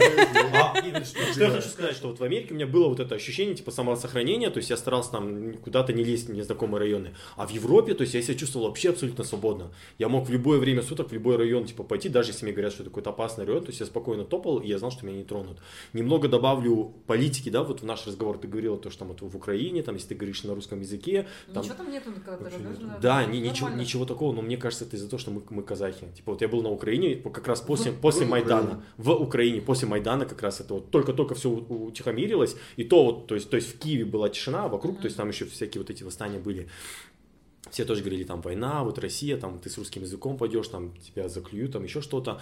В Грузию мы тоже приехали, тоже после вот этой всей ситуации, нам тоже говорили, там, русскоговорящих не особо любят, но когда люди видят, что ты там из Казахстана, Казахстан вообще тут не при делах, это очень, мне кажется, действительно, вот то, что вот Каза- А, кстати, в Казахстане... паспорт очень классный. Да, то, что в. Казахстане тишина, Сейчас в Казахстане нет никаких, никаких военных действий, это очень классно. Это очень классно, когда они слышат, что ты из Казахстана, типа, что Казахстан, твой, твой парень часто не думают, участвует. что казахи так приезжают и все там богатые. такие, Да, да, да, да, да, да. Ну, у меня, например, есть пример, у меня друг есть, он очень часто путешествует, ну, типа с семьей, ну, в год, я не знаю, 5-6 раз он куда-то летает точно. И вот он говорит, типа, я хочу поменять паспорт, потому что, типа, ко мне очень часто предвзятое отношение по досмотру. Где кто? Да. Вот, ну, он, э, да он где только не бывает, он постоянно, то, я не знаю, Кипр, не Кипр, Может, у него Египет, Турция. такая? Может он, э, слишком много печати, там, не знаю. Возможно, возможно, но тем не менее он говорит, что вот типа именно вот из-за казахстанского паспорта вот типа, предвзятое отношение, Ни поэтому разу не нарисовать. Да, Еди- я тоже, я Единственный раз у меня было в Израиле такое, когда я приехал на Ну, паспортный там в контроль. целом Израиль Там, был да, строгий, страна да. такая, да, и меня, говорят, типа, я там задают какие-то вообще странные вопросы, я говорю, а что, что происходит, короче? Он говорит, все, говорит, все понятно, закрыл мой паспорт, отдал его полицмен, полисмену, короче, и говорит, пройдите туда, короче, в отдельную комнату, и мы там просидели, я думаю, сейчас нас развернут, короче, и отправят, нам сказали, что в Израиле так, ты получаешь визу, но тебе в любой момент могут отказать, типа, и отправить обратно, но все разрешилось, слава богу, это был единственный неприятный случай. У меня вот, я вспомнила с, мексика- э, с мексиканцами, в Америке был такой случай. Я была вообще в Северной Каролине все лето, да, провела по Walk and когда ездила. Э, Но э, это такой ну, безопасный вообще ну, городок, маленький, все такое. Но меня часто принимали за латинос. Я еще когда там подзагорела, да, они все время там на испанском со мной разговаривали. И у меня-.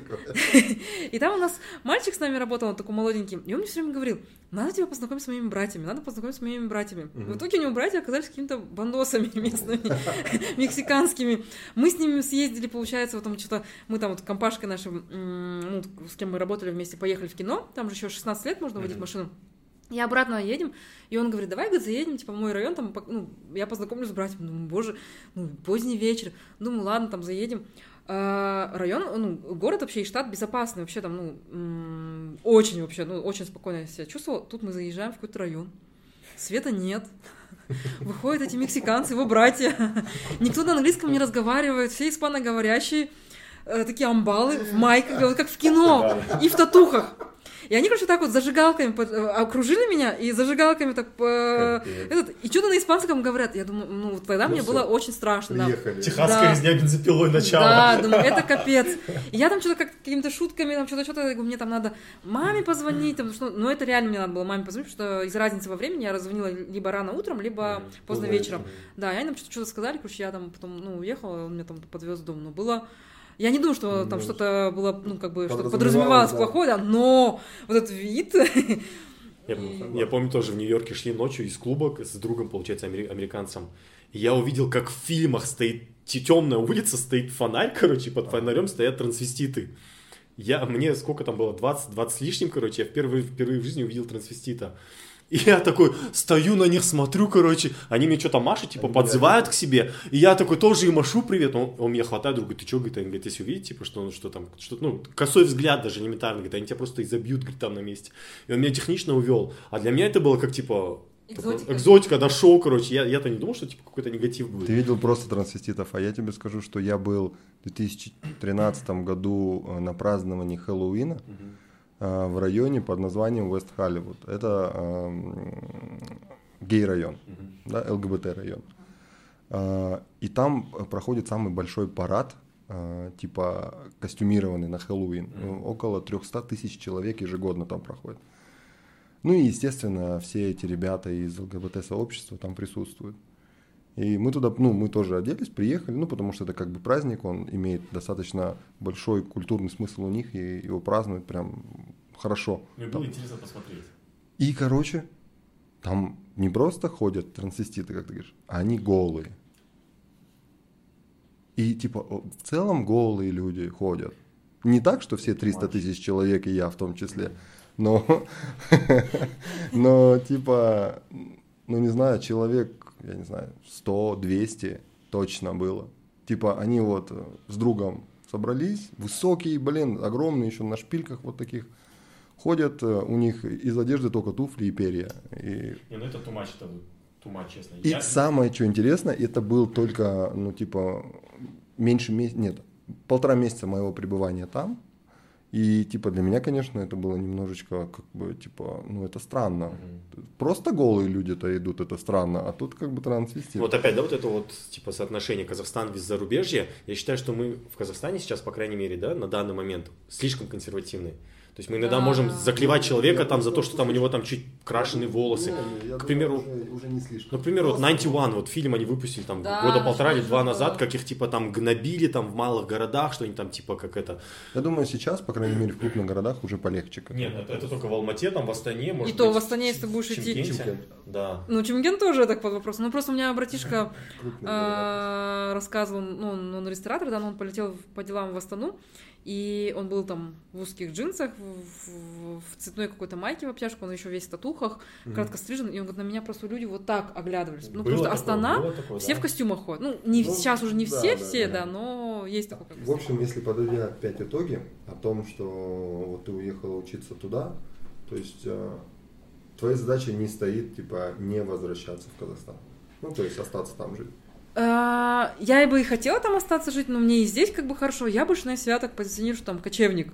Я, Мгм. может быть, я вообще там перееду в какую-нибудь там вообще другую, да, третью страну. Никто Ну, там в не целом в застрахован. Казахстане как бы... У тебя есть, к примеру, твой, к тебе, да, вопрос личный? У тебя есть желание куда-то переехать и остаться за рубеж? А, Я на этот вопрос всегда отвечаю так. То есть, э, ну, во-первых, это, конечно, персонально. А, И для того, чтобы для себя четко решить, переехать куда-то и остаться там жить, ты должен узнать несколько для себя важных вещей.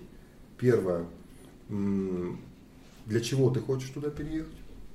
То есть какая цель у тебя переезда? Второе, ну после того, как ты определишь цель, ты должен понять плюсы и минусы в своей стране, прямо записать их на бумажке в столбик, и плюсы и минусы в той стране, куда ты едешь. Не Мгм. так, чтобы это было по фильмам, там, я не знаю, по рассказам, по, по сказкам, по книгам, а прям вот реально поехать туда, пожить там 3-4-5 месяцев, потому что первые два месяца это такая туристическая эйфория, у тебя все красиво, ты не замечаешь мусор, ты не При, замечаешь при условии, если у тебя есть деньги.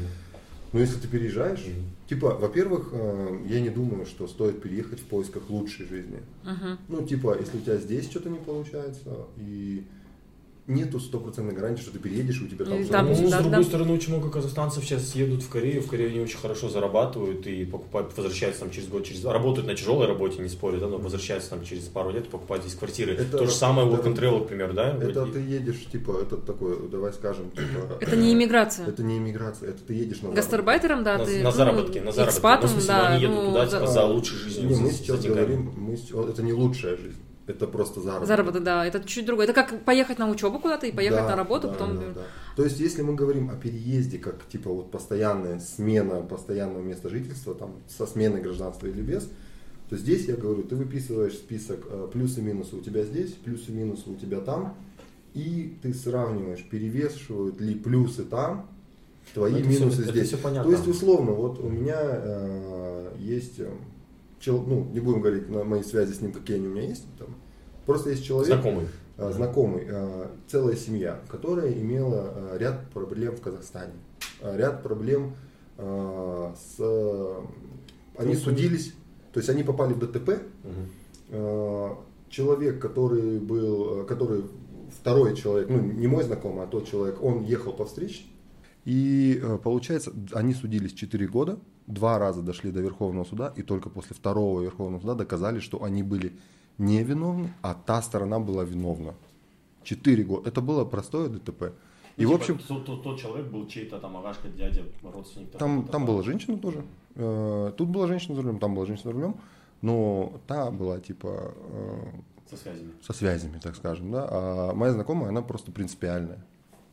И получилось так, что вот 4 года человека, который был, э, там, ну, короче, несколько должностей там полетело и так далее, и так далее. Ну, в общем, вот один, в один момент сказали, что нам вот эта правоохранительная система не нравится, у нас здесь классно, у нас здесь э, есть недвижимость, у нас здесь есть бизнес, у нас здесь есть заработок, все спокойно, все там на пассиве, они не, нигде не работали, но тем не менее они сказали, что мы лучше переедем, будем там работать на кого-то, ну, на зарплату, будем там учиться, будем жить, может быть, в плане финансового менее э, в достатке, чем здесь, но зато мы будем жить спокойно. То есть, если ты едешь вот э, именно ищешь разницу вот в таком, то, конечно, тебе стоит переезжать. Но если э, ты думаешь, что вот здесь у меня ничего не получается, потому что меня зажимают там общество, меня зажимают там, я не знаю, правоохранительные органы, меня зажимает там какая-нибудь налоговая система, э, судебная система, кто-то зажимает, то это не так. Вопрос был Не такой, такого. хочешь ли ты куда-то переехать и остаться там на ПМЖ? Наверное, нет. Типа остаться на ПМЖ нет. Просто к чему я задаю этот вопрос, да, я очень много путешествовал, очень много где работал, э, жил там и по 3 месяца, и по 6 месяцев, и в какой-то момент я четко осознал, что за рубеж лучше ехать отдыхать. Типа работать в Казахстане, а ехать отдыхать там за рубеж. Почему? Потому что это совсем другая культура, совсем другой менталитет, совсем другие правила, нормы, законы и так далее, да. И, а в Казахстане, это вот, как ты сказал, Всё это понятно. зона комфорта, да, все понятно. Любой вопрос он в любом случае решаем. Там без работы ты здесь, есть образование, ты в любом случае, или там связи, к примеру, да, ты не останешься. То есть ты здесь как рыба в своей воде, а ты туда попадаешь, то есть и, блин, кстати, вот насчет возраста, допустим, да, вот чем старше ты становишься, мне кажется, тем тяжелее вот. Сделать, да, этот шаг, пересилить себя и там начинать с нуля где-то в другой стране. Меня, допустим, часто спрашивают, почему ты не уедешь там в Америку, в Европу там работать, у тебя там язык ты знаешь, к примеру, да, у тебя опыт есть. Я говорю, ребята, говорю, сейчас вот мне 30 лет скоро будет, да, иншаллах, и в 30 лет куда-то уезжать и начинать с нуля официантом где-то там или там бартендером, да, в Америке, говорю, я не, у меня нет желания, потому что я уже в Казахстане устоялся. Да, я там не супермиллиардер, там не суперзвезда или еще что-то, да, но я уже здесь устоявшийся человек. Ну, вопрос здесь, знаешь, в другом. Я же говорю, э, смотря, что ты ищешь от переезда. Но если, допустим, курс тенге долбанет выше 500, к примеру, да, и, м- тяжеловато. да, и мы будем получать там, блин, не знаю, 250-200 долларов, да, в, ну, в, дол- в в долларовом эквиваленте, то, конечно, да, я перееду, мне уже будет пофиг, я буду там полы мыть в Абу-Даби, но зарабатывать там достаточно денег, чтобы обеспечивать себя и обеспечивать свою семью здесь, в Казахстане. Это да. Ну, вот это опять же, ты не переезжаешь, Опять типа, ты едешь, да, ты. Да, едешь да, на да. заработки. Это совсем, типа, другая да, вещь. Это, это прям, когда ты выстраиваешь свою жизнь. Когда у тебя здесь все окей, типа, у тебя здесь есть твой там какой-нибудь бизнес, ты его либо закрываешь, либо оставляешь и переезжаешь и перевозишь всю свою семью туда, это вот переезд. Типа, я, наверное, ну, я бы не сказал, что я настолько прям э, грезю этой, этим, этим, этой идеей переезда куда-то, потому что, ну, честно говоря, типа, с деньгами везде хорошо, без денег везде плохо. Типа, какая бы это ни была опупенная страна, без денег вот везде плохо. Знаете, вот мы сейчас начали вот это все, все, все плюсы Казахстана перечислять, и у меня такое пришло осознание, что в принципе-то у нас в Казахстане неплохо, и в принципе с каждым годом, да, какие-то вот те, эм, как их называть, не знаю, оста- остатки от СССР, грубо говоря, да, которые нам не нравятся, их становится все меньше и меньше. Мне кажется, многие с нами не согласны. Ну это Но- да, это, ну, это, это лично Но знаете, что я да. хочу сказать, что по, вот по ощущениям, я когда прилетела, а, я, получается, прилетела, да, в, в Астану, потому что рейсы были только в Астану, и было такое прям ощущение, вот ощущение денег. И я всегда говорила, что в постсоветских странах, ну, по крайней мере, в Казахстане, да, я там не могу сказать там, про Грузию или там, про Украину, да, они там не считались богатыми странами, они чисто за счет труда, креатива, да. Но у нас Казахстан считается богатой страной. И я всегда всем говорю, что в Казахстане, э, даже несмотря на вот этот курс непонятный, у нас все еще можно достаточно быстро, достаточно э, несложно заработать большие деньги. Ну, то есть в Италии, то есть это уже все такое, там бизнес какой-то новый открыть, это столько вот Ну это да, документ, да, да. вот это там, Да. а, как там Налоги. налоги 50%, Мгм. то есть там вот это сложнее, там э, все, кто вот более-менее обеспечен, это все старые деньги, Мгм. это все по наследству передалось, недвижимость Мгм. передалось. Вот новое, чтобы что-то новое открыли, и Очень оно как-то бомбануло, да, такого вот нету. А у нас здесь, у нас даже вон вайнеры там могут заработать, да, там на Да. своих сторисах. Не, ну, в Вообще. принципе, вайнеры, мне кажется, везде могут заработать. Ну, В. Италии это не так сильно развито. Там Да. у них одна Кьяра Феррани блогер, да, и все. И, и- Едем в Италию. Да. Херачим подкасты там. Не, ну вот тут, конечно, в этом плане, что как э, в мутной воде и рыба водится, да, что-то типа такого. Наверное, э, мы где-то вот на стадии становления рынка, и я вот с некоторыми ребятами, бизнесменами разговаривал, они говорят, что у нас рынок, он еще ну, пустой, можно сказать. Хоть и у нас там Столько идей можно привозить. да, очень много чего можно запускать здесь, чего нет. Вот, кстати, на секундочку, э, в 2016 году у нас открылся первый Starbucks, да, по-моему? Как думаете, вот сегодня сколько у нас Старбаксов в Алмате? Штук 70? Не, А, не, нет. В Алмате, в Алмате. В Алмате, в Алмате. Штук 10. 21. 21. Просто, ну, типа, это очень много в силу того, что он не открывается на каждом углу, он открывается в достаточно таких э, топовых локациях, в нормальных э, бизнес, бизнес-центрах. и так далее. Ну, типа, их 21. И по мне так это достаточно хороший знак. То, что международные компании, да, франшизы такого уровня заходят. Например, э, самый главный флагман всех франшиз это Макдональдс. И вот когда он зашел, я думал, что к нам на рынок прям захлынет много международных, как, например, там, я не знаю, 7-Eleven или еще кто-нибудь. Но, Мне больше типа, другие нет. истории нравятся. Мне нравятся истории, допустим, там, как Додо Пицца Федор Овчинников, который из Сыктывкара Мгм. сделал бренд, который по всему миру. Или вот, например, в Украине, когда я жила, у них там есть... эм, Додо Ну, Пицца классная тема. да, вот не, не бренд или не бренд, Нет, не знаю. сама тема классная. Сама тема Сам, классная, да. пицца невкусная. Смотря какая. Я просто жил в Милане. Это моя любимая тема. Не, ну я тоже живу в Италии, но мне пицца, Додо Пицца тоже нравится. Ну, в общем, в, в Украине есть такая, э, я даже не знаю, как сказать, такое явление, да, такой вот, э, такой кейс, э, «Все свои» называется. «Все свои» это были такие, э, был такой поп-ап э, маркет, там раз в месяц, возникал, ну, там, внезапно, да, там, в определенном месте, и там продавали исключительно вещи украинских дизайнеров. Украинские дизайнеры, Мгм. бренды, все такое.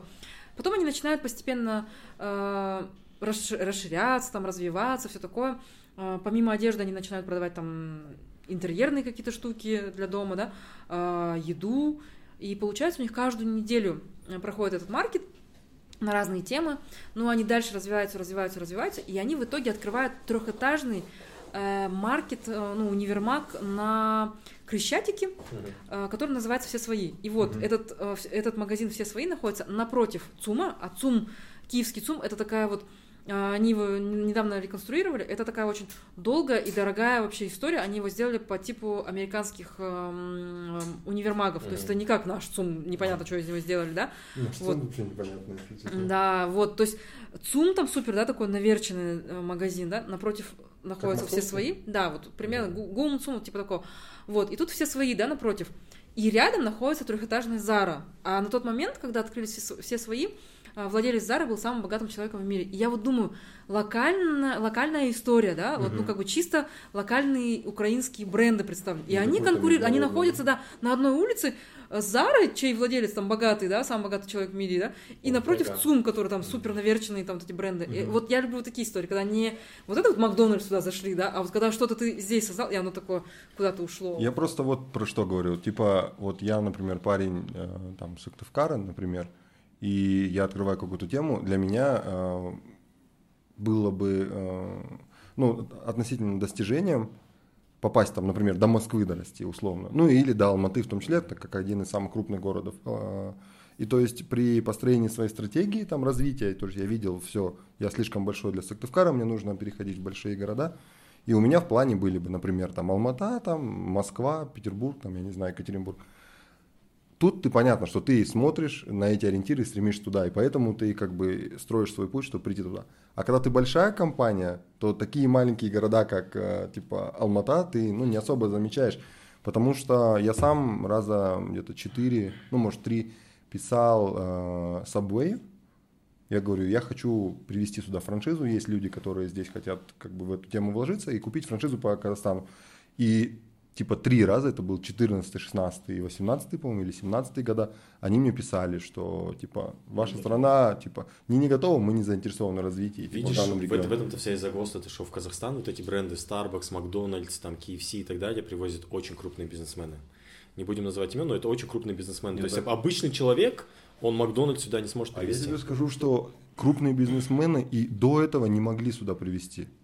То есть это же не так, что они не знали раньше, что такое Макдональдс, и там, если в шестнадцатом году там проснулись такие, о, Макдональдс, давай в Казахстан привезем.